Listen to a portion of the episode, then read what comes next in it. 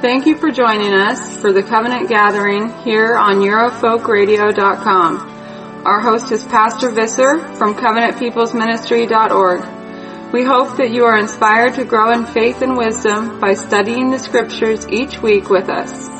It is written, Gather the people, sanctify the congregation, assemble the elders, and gather the children. So let us gather together for this Bible study hour with our host, Pastor Visser on the Eurofolk Radio Network.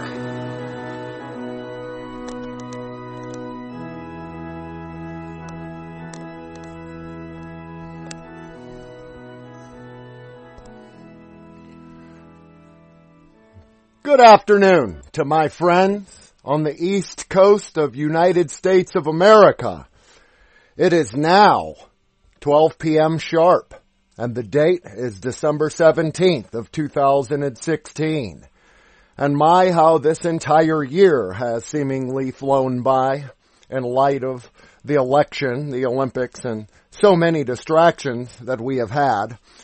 But nevertheless, I'd like to thank you for joining me for this broadcast of the Covenant Gathering. And today we're going to be looking at great examples of faith directly from the Old and the New Testament. But before we actually get to that, let me give a few statistics. Again, it is 12 p.m. Eastern Standard Time. That makes it 5 p.m. in London, England. And I'd like to thank my friends around the world who are joining me for this broadcast, available only on Eurofolkradio.com. Today marks a special date for me in that this is the 12th broadcast going out through the Eurofolk radio venue. And I'd like to, before we actually look at examples of faith, give a very brief overview of the 11 sermons I've done before this. I began October 1st, the first day of October, and I titled my sermon Tabernacles 2016. And this particular sermon, I looked into the festival that is commanded by Yahweh God, unlike Christmas and Easter, and even attempted to prove that Yahweh God himself tabernacled with us in the form of Yahshua. The second show was done on October 8th, and it was titled All the Trees. And this sermon looked specifically into Yahshua's parable of the budding fig tree. And that parable is important because it helps us to understand the time frame and be able to look forward to the apostasy right before the great and terrible day of the Lord. I followed that up on October 15th with Jacob have I loved, which is a very known proof, a very well-known proof text because it's found in the first three verses of Malachi chapter 1, where we learn that Yahweh hates Esau but loves Jacob and his descendants forever. I finally did a sermon on Eurofolk Radio October 22nd looking into the reality of the devil and we called that Satan the Enchanter. And from that I looked into the books of Ezekiel and I looked into even many non-canonized books and the Apocrypha and the Pseudepigrapha into teaching on the reality of the devil. The final sermon for October was Is Christ Racist? And my friends, this one was quite popular. Naturally, because people around the world, especially within Judeo-Christianity, Zionist Christianity, we could say, would never even believe that Yahshua came for one specific group of people. So if you've not heard that sermon, Is Christ Racist? It's a look into Yahshua's teachings on segregation and separatism. And it was released the final, well, at least the final slot on EFR, October 29th. Now, last month, I began the month by looking at virginal disobedience. And this technically was a sermon that looked at every angle, at least that I knew of, when looking at the seduction of Eve. On the 12th, I did Prince of Politics, and that was a timely sermon. It was meant to actually be quite controversial. It was rather anti-Trump, according to certain people, but I maintain that Prince of Politics as a sermon was not anti-Trump at all. It was anti-man. we should have no king but Jesus. Now we followed that up with modern Sadducees on November 19th. And this is looking into modern Sadducees within Christian identity because we know that a Sadducee denies the reality of angels and denies the reality of Satan. And so, November 26th, I did bad girls of the Bible. And that was a very fun broadcast to do.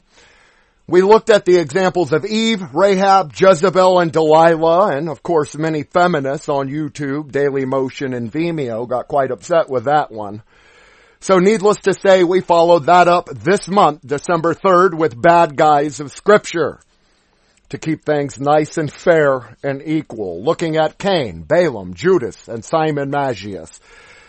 And finally, last week, December 10th, we looked at Christian hate and we prove that there are numerous things within the Bible that we are commanded to hate as the sons and daughters of Yahweh God because we are told they that are good hate evil or they that are righteous hate the unrighteous.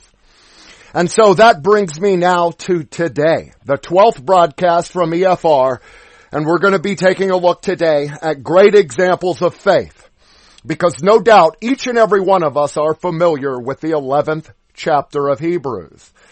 Because it is here in the 11th chapter of Hebrews to be found within the New Testament that we not only as Christians are given the definition of what faith is, but we have 11 specific examples of faith. And that's why we're going to spend some time looking at these examples to see what it is that they did that was so pleasing to Yahweh God and naturally at the end of it all, it comes back to faith. But the 11 examples that are provided in Hebrews chapter 11 are Abel, Enoch, Noah, Abraham, Sarah, Isaac, Jacob, Joseph, Moses, the Israelites, and finally Rahab, the harlot, who we looked at in my sermon, Bad Girls of the Bible. All of these men and women are listed in Hebrews chapter 11 one time, and there is a narrative given by the author of the epistle to the Hebrews. With the exception of Abraham. Abraham is actually mentioned twice in the quote unquote faith hall of fame as it appears within Hebrews chapter 11. One for being sent within the wilderness and another for offering up Isaac on the altar of sacrifice. But in order to really truly understand this topic of faith, because faith is so very important. We need to define what faith is. Unfortunately, Hebrews chapter 11 has the biblical definition of faith in the very first verse where we learn.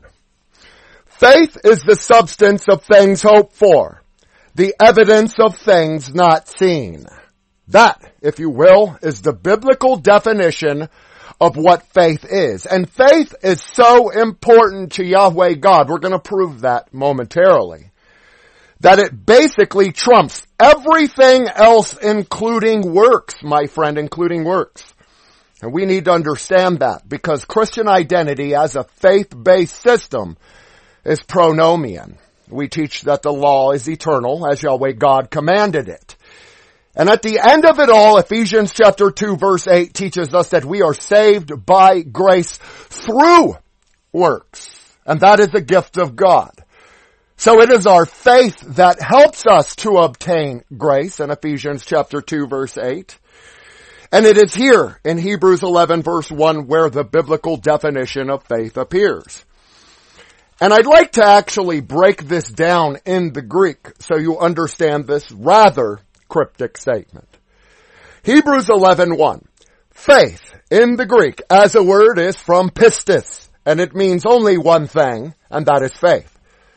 Therefore, in beginning our look at faith and biblical examples of faith, understand faith as a word as it appears in the New Testament is faith. Faith is faith, period. Faith is the substance. What is this word substance in the Greek? It's hypostasis. And hypostasis in Greek means the support, the foundation, and or the groundwork.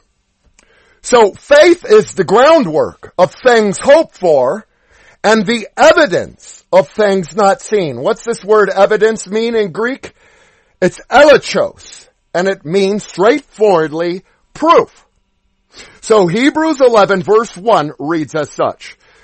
Faith is the groundwork, the support and or the foundation of all those things that we hope for, and the proof of things not seen. Now, that's a very important definition in my estimation in defining what is faith, especially before we get to these biblical examples. Now turn with me, but keep your finger in Hebrews 11, to Romans chapter 8. And in Romans chapter 8, we can read beginning in verse 24. For we are saved by hope. Stopping right there. Ephesians chapter 2 verse 8 says we are saved by grace. But yet here in the book of Romans, Paul is saying we are saved by hope. Why? Verse 24 in its entirety. For we are saved by hope. But hope that is seen is not hope. For what a man seeth, why doth he yet hope for? So that, my friend, ties right into the biblical definition of faith, and that is having what? faith in things that are most oftentimes not seen by the world, but the substance of things hoped for and the evidence of things not seen. So, we are saved by hope because Ephesians chapter 2 verse 8 says we are saved by grace through faith. And what is hope? But another form of faith. So that's one thing, one supporting verse that actually backs up what we're looking at this afternoon in Hebrews chapter 11. Turn over as well to 2 Corinthians. And in 2 Corinthians we read a statement by Paul the apostle regarding faith in the fifth chapter where we learn in the seventh verse. For we walk by faith, not by sight. Do you understand that, my friend? We walk by faith. That's what separates us out from the rest of the unbelieving world. We have faith. And faith is what? The substance of things hoped for. The evidence of things not seen. Now we have a power that the world does not, at least the unbelieving pagan and atheistic world. We have the ability to hope in things that are not necessarily seen by the entire world because the fool has said in his heart, there is no God. So, to the unbeliever, to the man who says there is no God, to the fool, in short, everything about his life is left open to chance, not faith. They literally believe that a tree just grows on its own accord and the miracle of childbirth and the stars and the sun and the moon, etc. It's all coincidence. It's all happenstance. But yet we have faith. We walk by faith and not by the things that we see. Because if we only followed that which we could see, well, we'd be deceived all the time. There are certain things that require a leap of faith on our part. And Abel, Enoch, Noah, Abraham, Sarah, and all the rest of the examples in Hebrews 11 did just that. They lived their faith. They did not walk by sight but they walked by faith. One more thing to consider before we actually get to the meat of today's subject. I've given you a lot of Paul already, and we've only been broadcasting about 15 minutes. So turn over to 1 John, the first epistle of John, where we learn in the fifth chapter, beginning in verse 4. For whatsoever is born of God overcomes the world. And this is the victory that overcometh the world, our faith.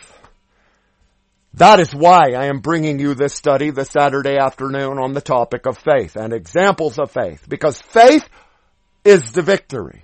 It is our faith that provides the victory to overcome the world. Therefore, we need faith to overcome any obstacle, any trial, or any temptation. And when we use faith and lean to faith more so than what we see or what man tells us, God will reward us amply. But again, I have said numerous times on this venue and my own pulpit that there are many things that Yahweh God commands us to do, to obey without understanding because it requires faith. And then when we obey, then in retrospect, looking back, we're able to see everything clearly. But certain things that Yahweh God brings in our path, trials, tribulations, are designed to exercise faith. So faith will lead you to patience, etc. So now, turn back to Hebrews. And we're going to take a look at Hebrews. And we're going to skip ahead just a little bit to the sixth verse. For the final definition of faith that I'm going to give you today before we look at examples of faith. Hebrew, Hebrews 11 verse 6. Without faith, it is impossible to please God. For he that comes to Yahweh must believe that he is, and that he is a rewarder of them that diligently seek him. Now do you understand why I told you we're not commanded to understand everything within the law. We're commanded to seek his face. And this is why Yeshua would say much later, seek ye first the kingdom of God, and everything else will be added unto you. Because seeking God requires what? Faith. Without faith, you will not seek God. And without faith, guess what? It's impossible to please Him. It's impossible to please Him. So, Needless to say, James, the half brother of Christ, says in his general epistle that faith without works is dead. And that is proven not only in Romans 8:24 where we learned we are saved by hope, a polite way of saying faith, but also Ephesians 2:8 where we learn that we are saved by grace through our own faith. So now, without further ado, let's take a look at Hebrews chapter 11 verse 2. We've already defined what faith is, and one more time, faith is the substance of things hoped for, the evidence of things not seen. For by it, what? By faith, the elders obtained a good report. Now we're getting into it. We're going to be looking at some patriarchs and some matriarchs from the Bible. And all of them were moved by faith because without faith, it is impossible to please God. For by faith the elders obtained a good report. They are known as great examples of faith, not great examples of works, but it was their faith that led them to do the things they did. For example, we've looked at Rahab in this venue in my sermon, Bad Girls of the Bible. And Rahab was led to what? To deny the spies, to hide them, and to protect the Israelite people. We've even looked at Noah. We've looked at Sarah, Isaac, and Jacob. And we're going to look at some of them again. Verse 3 in Hebrews 11. Through faith we understand that the worlds were framed by the word of God, so that the things which were seen were not made of things which do appear. Now this world, this word worlds is actually pretty bad translation. It should be aeon or ages. But what Paul, most likely through his scribe Luke, is saying here in Hebrews is that it was faith that leads us to the understanding that the, this very age, this very world that we are in, the garden, if you will, proverbially was framed by the Word of God. God didn't need tangible materials. God spoke, said, let there be light and there was light. He said, let there be this or let there be that and it came to be. That requires faith, my friend. And we live in an era today where it requires more faith than ever before. Because if you have the misfortune of sending your children to public school, chances are pretty good they're going to be taught evolution. They're not going to be taught creationism because creationism requires faith and it requires just as much faith in the erroneous doctrines or theories like evolution of man than it does to have faith in God. But there's one difference. If we have faith that leads us to seek Yahweh God, and Yahweh God is a rewarder of them that diligently seek Him through faith. Is man? Man will never reward you for anything. In fact, what man will do is get you in a state of apostasy going further and further and on and on to Babylon through the lies that they perpetuate. It requires faith to understand that this very second earth age that we are in were framed by the Word of God. God merely need did to say, do it, and it became. God spoke, and it was. That requires faith. So who is the first example in Hebrews 11? That answer is provided in verse 4, where we learn. By faith, Abel offered unto God a more excellent sacrifice than Cain, by which he obtained a witness that he was righteous, God testifying of his gifts, and by it he, being dead, yet speaketh. That is the first example of biblical faith. Who? Abel. Where can we read about that? Well, I'm sure we've covered it here numerous times and many other pastors greater than I have actually looked at the etymology of these words. But in Genesis chapter 4 verse 3 we learn, and in the process of time it came to pass that Cain brought of the fruit of the ground an offering unto Yahweh. And Abel, he also brought of the firstlings of his flock and the fat thereof. And Yahweh had respect unto Abel and to his offering, but unto Cain and to his offering he had no respect.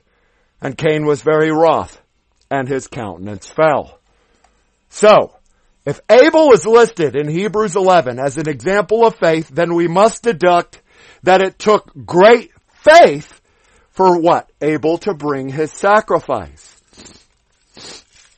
And Abel and Cain brought their sacrifice in the process of time, meaning on the same exact day. So what can we say regarding the sacrifice that Abel brought? Well, for one, Abel offered a sin offering, which means that he acknowledged his own sinfulness and his need of mercy. Two, Cain offered a minchah. That's it. Period. All he brought was the fruit of the ground, and he ignored his own sinfulness and personal need of God. The third fact is Abel was justified by faith in Christ's blood, which he acknowledged in type. In type. Remember Yahweh told Cain that the blood of Abel was screaming to him from the what? The ground. Four, God testified to his righteousness by accepting his sacrifice, but he had no respect unto Cain's sacrifice. And finally, his faith and blood atonement he still preaches the need. That's the difference. Abel understood that a sacrifice required not only blood, but the fat thereof.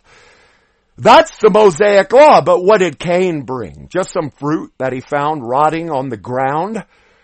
And what we've learned thus far is that it was faith that led Abel to do that. Faith in God or faith in the fact that God's will and providence was greater than his. Cain recognized he was born within the flesh.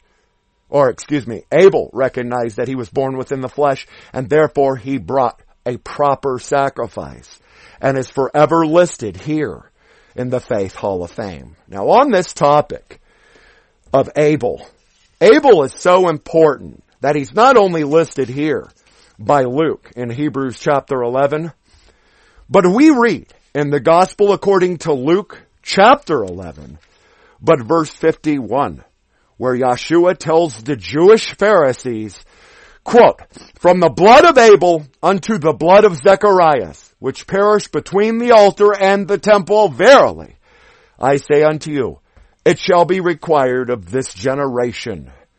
Or we could just say, of this race. What race? The serpentine race of Pharisees. They were responsible for the blood of Abel because it was Cain who slew Abel. Now looking at the pedigree of the Pharisees, we don't have time today. But in short, why would the Pharisees be responsible for the blood of Abel if they were not the direct offspring of Cain? In short, they are. So who is the second example of faith to be found within the Bible? Or at least Hebrews 11. Enoch. And Enoch is a great biblical character.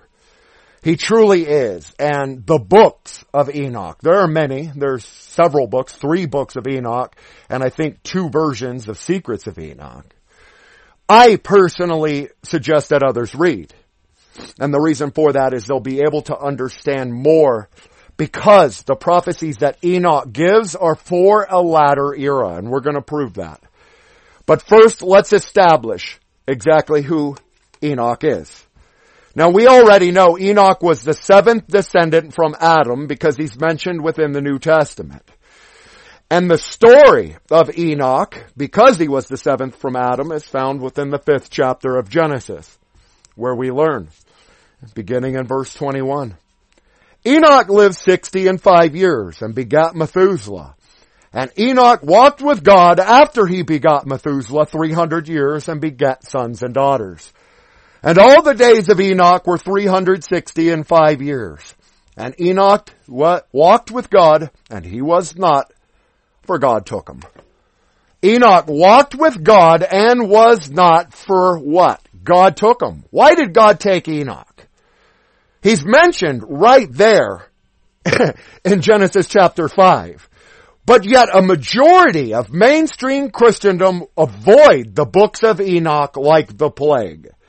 But if Enoch was so special to God that he was translated, that he never tasted of death, that he was taken to be given visions for a latter era, then my suggestion is maybe a deeper look at the teachings of Enoch is in order, don't you think? Let's look at the words of Jude, right before the book of Revelation.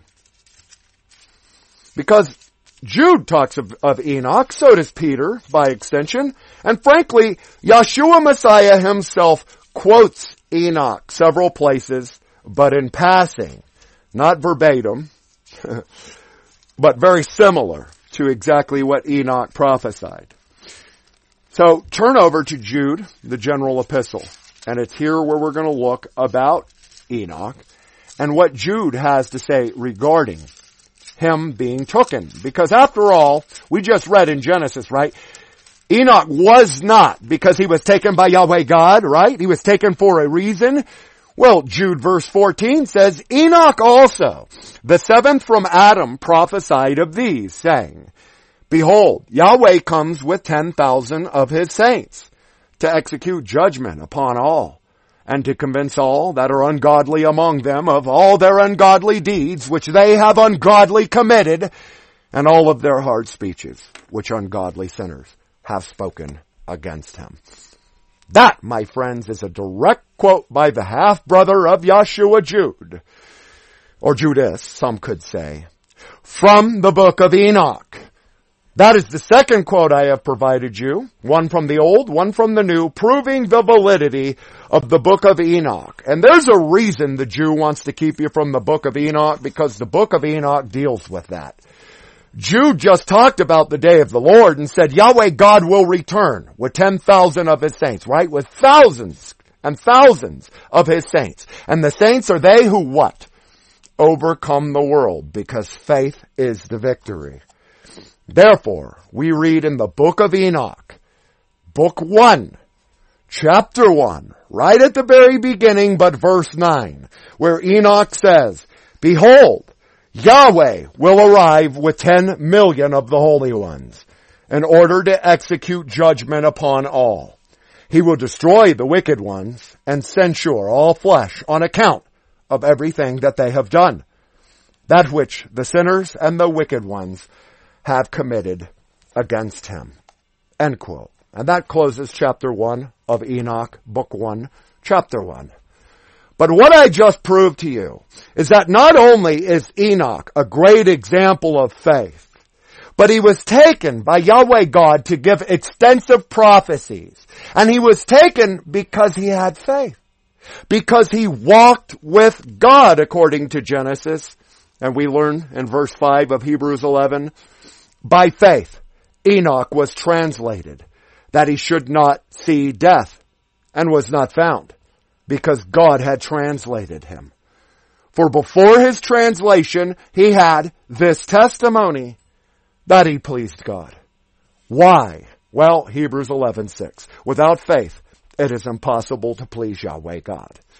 So, Abel had faith. He had faith enough in the Mosaic law or the Pentateuch to know that Yahweh God commands what? A sin offering.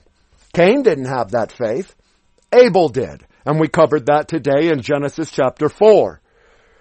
Enoch was an example of faith, and that's confirmed right here in Hebrews 11. By faith, he was translated. He never even tasted of death. And it was Joshua much later who would say, believe in me and you'll never taste of death. Enoch was not because he walked with God as an example of faith.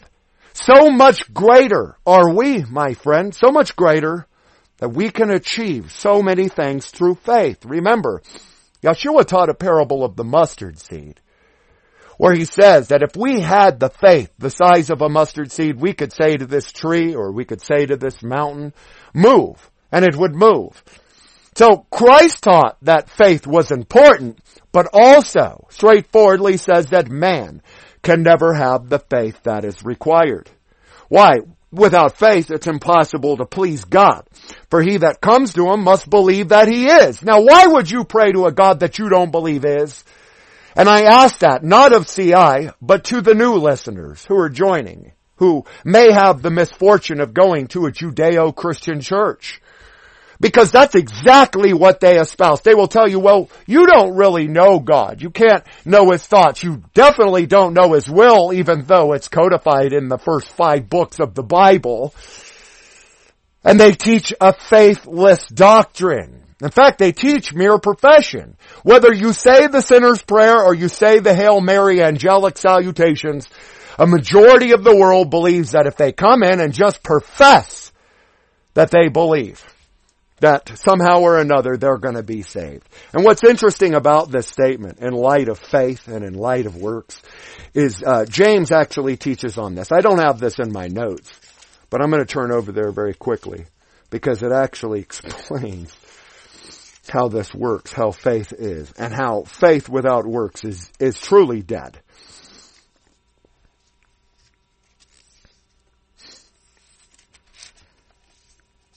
Yeah. Right in the, in the general epistle of James, chapter 1 verse 5. If any of you lack wisdom, let him ask God that giveth to all men liberally, and upbraideth not, but it shall be given him. And let him ask in faith, nothing wavering. For he that wavereth is like a wave of the sea driven with the wind and tossed. Let that man think that he will get nothing of Yahweh God. So you will get nothing of Yahweh God according to James here, if you are what? Wavering. So that is another thing that faith is. An unwavering belief in what? things hoped for or things not seen. As long as we're able to believe in this word, for example, or these examples of faith like Abel, Enoch, and Noah, then we at least will know how we should behave, how we can overcome the world, right? We're going to look at Noah. Noah was perfect in his generations, meaning he was the only one, him and his children, who had not intermixed with the fallen angels of Yahweh God, bringing abominable branches and trees into existence. Without that example, would we know what faith will do for us, that we can overcome that age or that world as Noah did? Of course not. And this is why we are commanded in the New Testament to not quench the Spirit. We cannot allow men to come in and quench our spirit. This is also why we are commanded to be careful how we hear. Because if we listen to men and women who do not upbraid our faith, then we will walk around as faithless as the rest of the world. It took faith on the part of Abel. It took faith on the part of Enoch. And now it will take faith on the part of Noah. Verse 7. By faith, Noah, being warned of God of things not seen as yet, moved with fear and prepared an ark to the saving of his house, by the which he condemned the world and became heir of the righteousness which is by faith. Heirs of the righteousness can only be obtained, basically an heir to the covenant, through faith. What good is making a contract or a covenant between you and God or even you and man if you don't have faith within it? Belief within it. And faith is an extension of love. Let me interject that right now. Any of us who are married, who are trying to have a wholesome, religious, and moral relationship must have faith within one another. Because if we don't have faith, love, or trust with one another, then what do we have? We have nothing. We have what the rest of the world has. Yahweh God is our Father, and He wants us to come to Him in faith. So by faith, Noah was warned by Yahweh God of things not seen. Just like you and I, my friend, we have tomorrow's newspaper. We have in the form of Malachi, Joel, and many others like Nahum, an outline and a sketch of the day of the Lord and His return. We have the words of Yeshua in Matthew chapter 25 and numerous other places where He tells you before His return it will be like the days of Sodom or it will be like the days of Noah. And so, Noah had faith to believe in God. So much that when the rest of the world would come in, they would mock him and say, ah, Noah believes in Yahweh God, do not allow the enemy to mock or shame you. Stand firm in that belief. I've proven this before. The 23rd Psalm. David says, the Lord is my shepherd. Meaning David was proud to be a shepherd. He had faith, or a, a sheep. And he had faith within his shepherd. But the way of the enemy is to come in and say, you don't really believe that Yeshua walked on water, do you? You don't really believe because Christmas is not in the Bible. When nine times out of ten, it's their own erroneous garbage that they're interjecting in the hopes to quench your spirit. So turn to Genesis chapter 6 and we can begin reading in verse 13. God said unto Noah, the end of all flesh is come before me, for the earth is filled with violence through them. And behold, I will destroy them with the earth. Make thee an ark of gopher wood. Room shalt thou make in the ark, and shalt pitch it within and without with this pack, with this pitch. And now if you continue to read the narrative there on Noah in Genesis chapter 6, you will see that Noah obeyed Yahweh God. Why? Faith without works is dead. What good does it do for Noah to say, for example, I have faith in Yahweh God, He's gonna send the deluge and the flood upon the world of the ungodly, but not obey? The devils believe and tremble. What does that avail them? So it does you no good to walk into B- Billy Graham or Joel Osteen or John Hagee's church and say, I believe in Yeshua when the devils, the angels and Satan believe. Belief alone will not save you. Hope will save you because hope is faith and you're saved through grace, which is a gift of Yahweh God through faith. Without faith, there is no grace imparted. And without grace being the gift of Yahweh God, no flesh will be spared. So that's all it took. Yahweh God coming in Genesis 6 telling Noah, build an ark do as I say, and Noah did it. Are we able to do that? Because we're commanded so many things within the Bible that we as a nation are not doing. We can't have strange rulers over the children of Israel, but we just had eight years of a foreign entity. We can't have women ruling over the children of Israel, but yet a majority of our people just considered a demonic witch and a Jezebel type spirit who would have ultimately ended up murdering the prophets like Jezebel of old. Now Abraham is so great that he is listed two times. He is the only one in Hebrews chapter 11 who is listed two times as an example of faith for two specific acts. The first one appears right here in verse 8 where we learn. By faith, Abraham, when he was called to go out into a place which he should go after, receive for an inheritance, obeyed. And he went out, not knowing whether he went. By faith, he sojourned in the land of promise, as in a strange country, dwelling in tabernacles with Isaac and Jacob, the heirs with him of the same promise. For he looked for a city which hath foundations, whose builder and maker is God. That is the first example for Abraham here in Hebrews 11 of faith. And what it required was much in the same exact manner as Noah. God appears to Noah and says, this is what I'm gonna do. This is what I require of you. And Noah having free will, like all of us, could have said no. But his faith led him to action. Now, here we're looking at who? Abraham. And Abraham was being called to go out into a wilderness, away from his people. And he did it. For all intents and purposes, he could have said, no, I'd rather dwell right here instead of subject myself to danger, wolves, robbers, bandits, etc. But what did he have? He had faith. Faith to know that Yahweh God knew what was better for him than even he did. Therefore, this account appears in Genesis chapter 12, the very beginning of the chapter. In Genesis chapter 12 we learn, Yahweh said unto Abram, Get thee out of thy country, and from thy kindred, and from thy father's house, unto a land that I will show thee. And I will make of thee a great nation, and I will bless thee, and make thy name great, and thou shalt be a blessing. Who? Abraham. This is the beginning of the Abrahamic covenant. And even less know about the Sarek covenant, but we're going to look at that next. The Abrahamic covenant was just that. This is the start. Through Abraham and his seed shall all the nations of the earth be blessed. Through Abraham, his seed would be so numerous that you couldn't count them. They would be more numerous than the stars of the sky and the sand on the seashore. And that, my friend, was ultimately fulfilled through Isaac his son and his grandson, Jacob.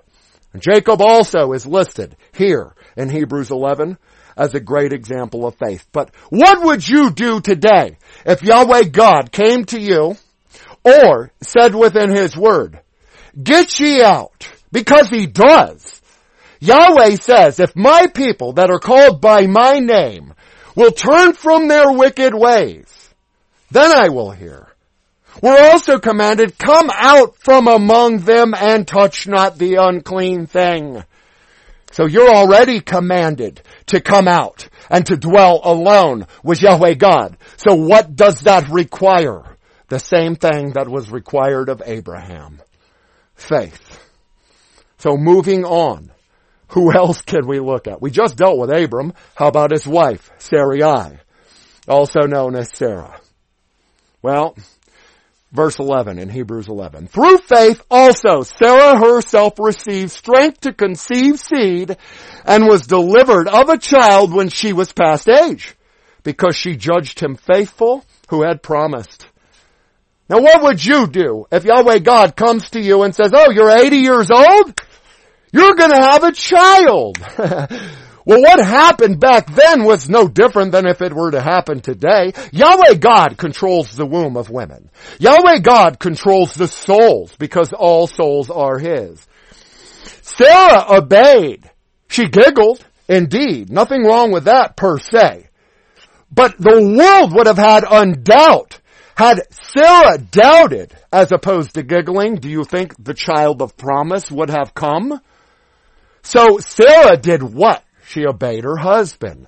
And we can read about that in Genesis chapter 17. And notice, almost everything and every man or woman that is listed here within Hebrews 11 is found in the groundwork. It's found within Genesis. There's really only a few variations.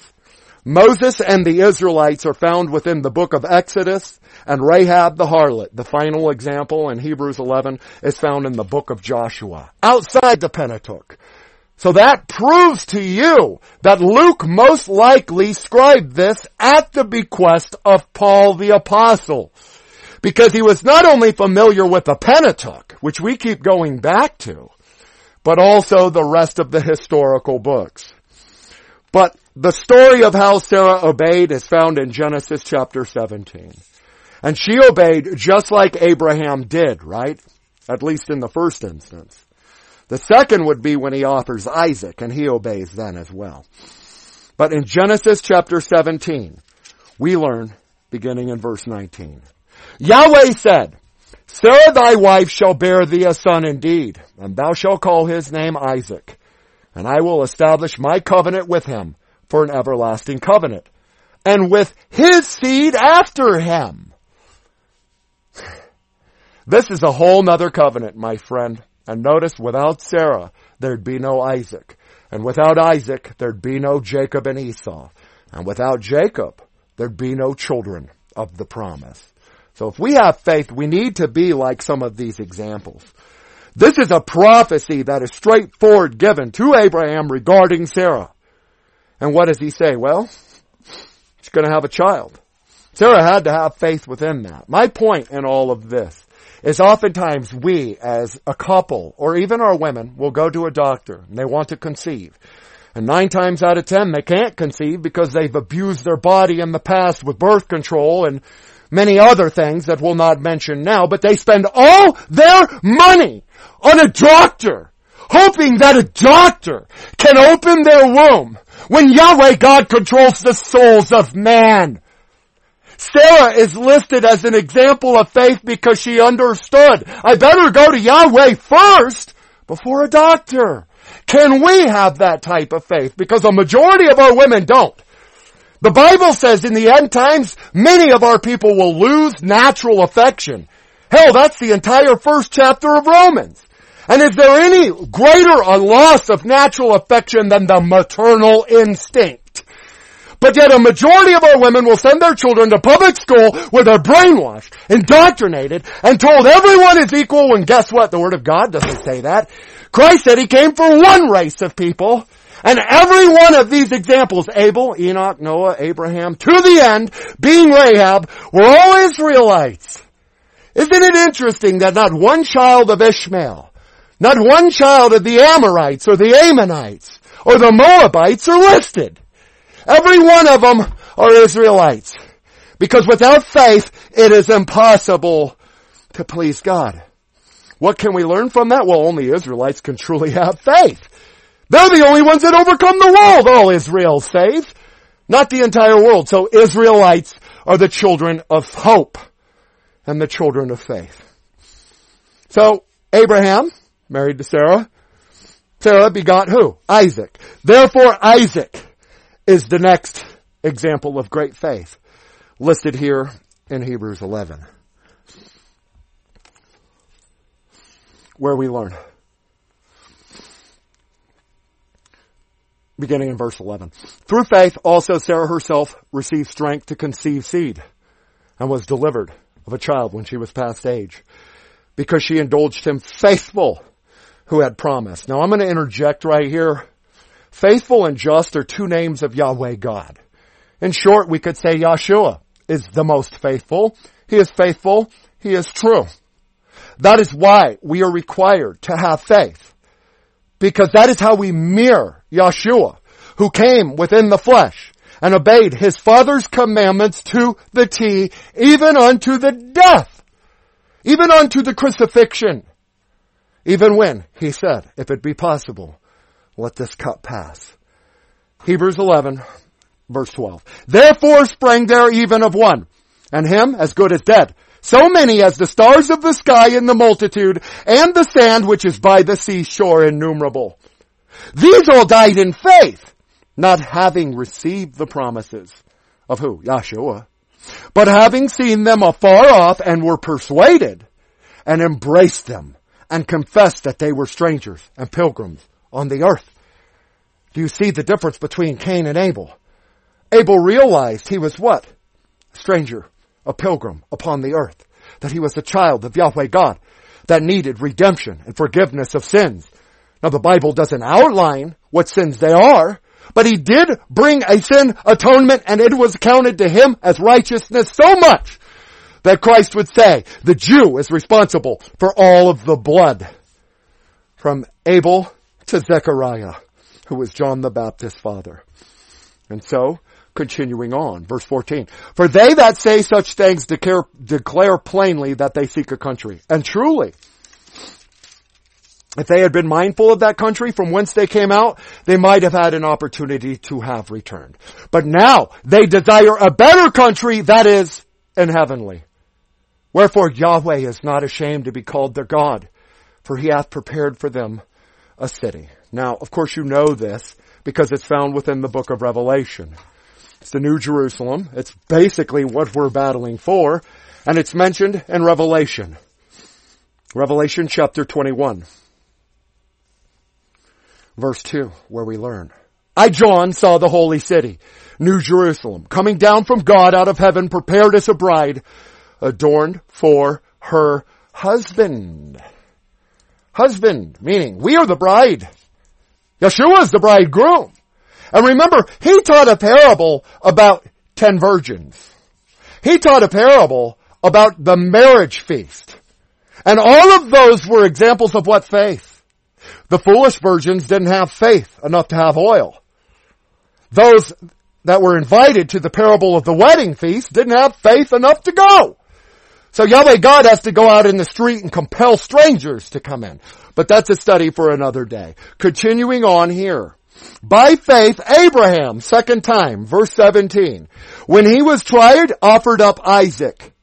And he that had received the promises offered up his only begotten son. Now do you understand why he was asked to do that? If you were to ask a Judeo-Christian pastor, why did Abraham offer up Isaac? Because after all, had he succeeded in that, he would have wiped out the Israelite race. Right here, you're given the key. He offered up his only begotten son. That is something that he who is faithful and true, Yahweh God, did for us. Are we able to have that type of faith in a Redeemer and a God who has faith within us? And notice also that right here in verse 16, we learn that there's a better country. That's why Sarah and Abraham went out. They realized there was a better way than what the world was offering. So did Noah. So did Enoch. But we learn in verse 16 that God is not ashamed to be called their God then in the New Jerusalem because that is a time of great faith. That is a time where we are with our Heavenly Father for all eternity. And it also means He's ashamed of us now. He's ashamed of us now because we do not have the faith the size of a grain of mustard seed. And if we had the faith that size, we could move mountains, my friend. The enemy wouldn't be on TV non-stop, mocking Jesus Christ, mocking his faithful servants, and speaking out against those that dare have faith within this word, as it's transcribed. Faith overcomes the world. What's the rest of the people gonna do? who have no faith. And naturally the atheist comes in and says, well, I don't believe in anything, believing only in himself. and that's it. quite ironic because they who say they're not in bondage to any man, just like the Jews did in John chapter 8, are the biggest slaves of all. But they desire a better country. And I know, brothers and sisters, that you also desire a better country, whether you're in Germany or Austria, Australia, but here in America, I know I desire an, a better country. And the only way we will have a better country for our old men and our sons and daughters and our grandchildren is to turn to Yahweh God with all our heart, mind, and soul, which requires what? Faith. And if we have that faith, we can overcome the world because truly a new country would be great, especially under Yahweh's law. But everything down here under Trump or Hillary is going to be opposite of what God commands. Opposite of what God commands. Are you going to be able to have that faith in light of the next four to eight years? Of what's going to be coming down the pike, and I assure you it's going to be pro-transgenderism, pro-Israel, and pro-Judaism on every level. Are you going to be able to withstand in this evil day that we find ourselves in now? The only way you could do that is with faith. What is faith? Well, we covered it today. We defined it today. Faith is the substance, the support, the foundation, the groundwork of everything you hope for. You want out of jail? You want to overcome your court case? You want a bigger house? You want to raise at work? You want to die and see the kingdom? Then all of those things require faith. Because without faith, it is impossible to please God. That's common sense, is it not? But what Judeo-Christendom espouses is faithlessness. They tell you the Bible doesn't mean what it means. They tell you the Jews are God's chosen when it's not written anywhere within the canon. And at the end of it all, our children aren't fooled. You walk into a Judeo-Christian church and they're espousing that nonsense, you're gonna walk right out the side door and say, well God must not be real! Right? Well that's exactly what Billy Graham, Joel Osteen, and the false prophets that are too numerous to mention do. And if you don't believe me, that's right in 2 Peter. And I'm actually going to conclude on that because I'm running out of time. But 2 Peter straightforwardly explains that. of exactly why the false prophet exists. Many shall follow their pernicious ways, by reason of whom the way of truth shall be evil spoken of. 2 Peter chapter 2 verse 3. And through covetousness shall they with fiend words make merchandise of you. And then he goes into all these examples. For God spared not the angels that sinned, and spared not the old world, but saved Noah, the eighth person, a preacher of righteousness, and goes through the long list here. But here's your key. There were false prophets also among the people, even as there shall be false teachers among you who privily bring in damnable heresies. And many shall follow their pernicious ways by reason of whom the way of truth shall be evil spoken of. When Christ came and spoke the truth, they spoke evil of him and crucified him and strung him up on a cross. And when preachers on Eurofolk radio come and espouse the truth, things that are validified with quotes and backed up, what do they do? They call evil good and good evil, my friend, and it requires faith to overcome this world. Unfortunately, we were only able to get through about half of the examples. So in two weeks, I will bring the second example of faith to you here on Eurofolk Radio. And the reason for that is because one week from today is Christmas Eve, and we're going to be looking at the Gnostic books, like the Protevangelion and the Gospel of the Birth of Mary, into the Nativity story. And I'm going to tell the Nativity story from an angle that you've probably not heard before within CI. And then the week after that is the final day of this year, my friend, meaning two weeks from today is the end of 2016. And so, on December 31st, Please join me again and we will look at the examples of Jacob, Joseph, Isaac, Moses, the Israelites, and Rahab in this two-part study and look into great biblical examples of faith. Once again, I would like to thank Paul English and the Eurofolk radio crew. I'd also like to thank my dear close friends, Baron, Troy, Nancy, James, Steve, Julie, Eric, Sabina, and so many others. Your support and your words and emails of encouragement make all the difference in the world. So join me again seven days from today, next Saturday, 12 noon, 5 p.m. in London, England, for an all new look at the nativity story from a direction you've not seen before, and a week after that, on December 31st, New Year's Eve, for the conclusion of examples of faith from the Bible. Dear kinsfolk, I cannot thank you enough for everyone who listens, everyone who thumbs up these videos on YouTube, and everyone who supports venues such as Eurofolk Radio and so many others that are out there on the internet. Without them, we simply would have no soapbox. And so, dear friends, until next time, this is Pastor Visser reminding you to war for Christ and to have an ever increasing faith in Yahweh God because it is our faith that is the victory and overcomes the world. War for Christ. Amen.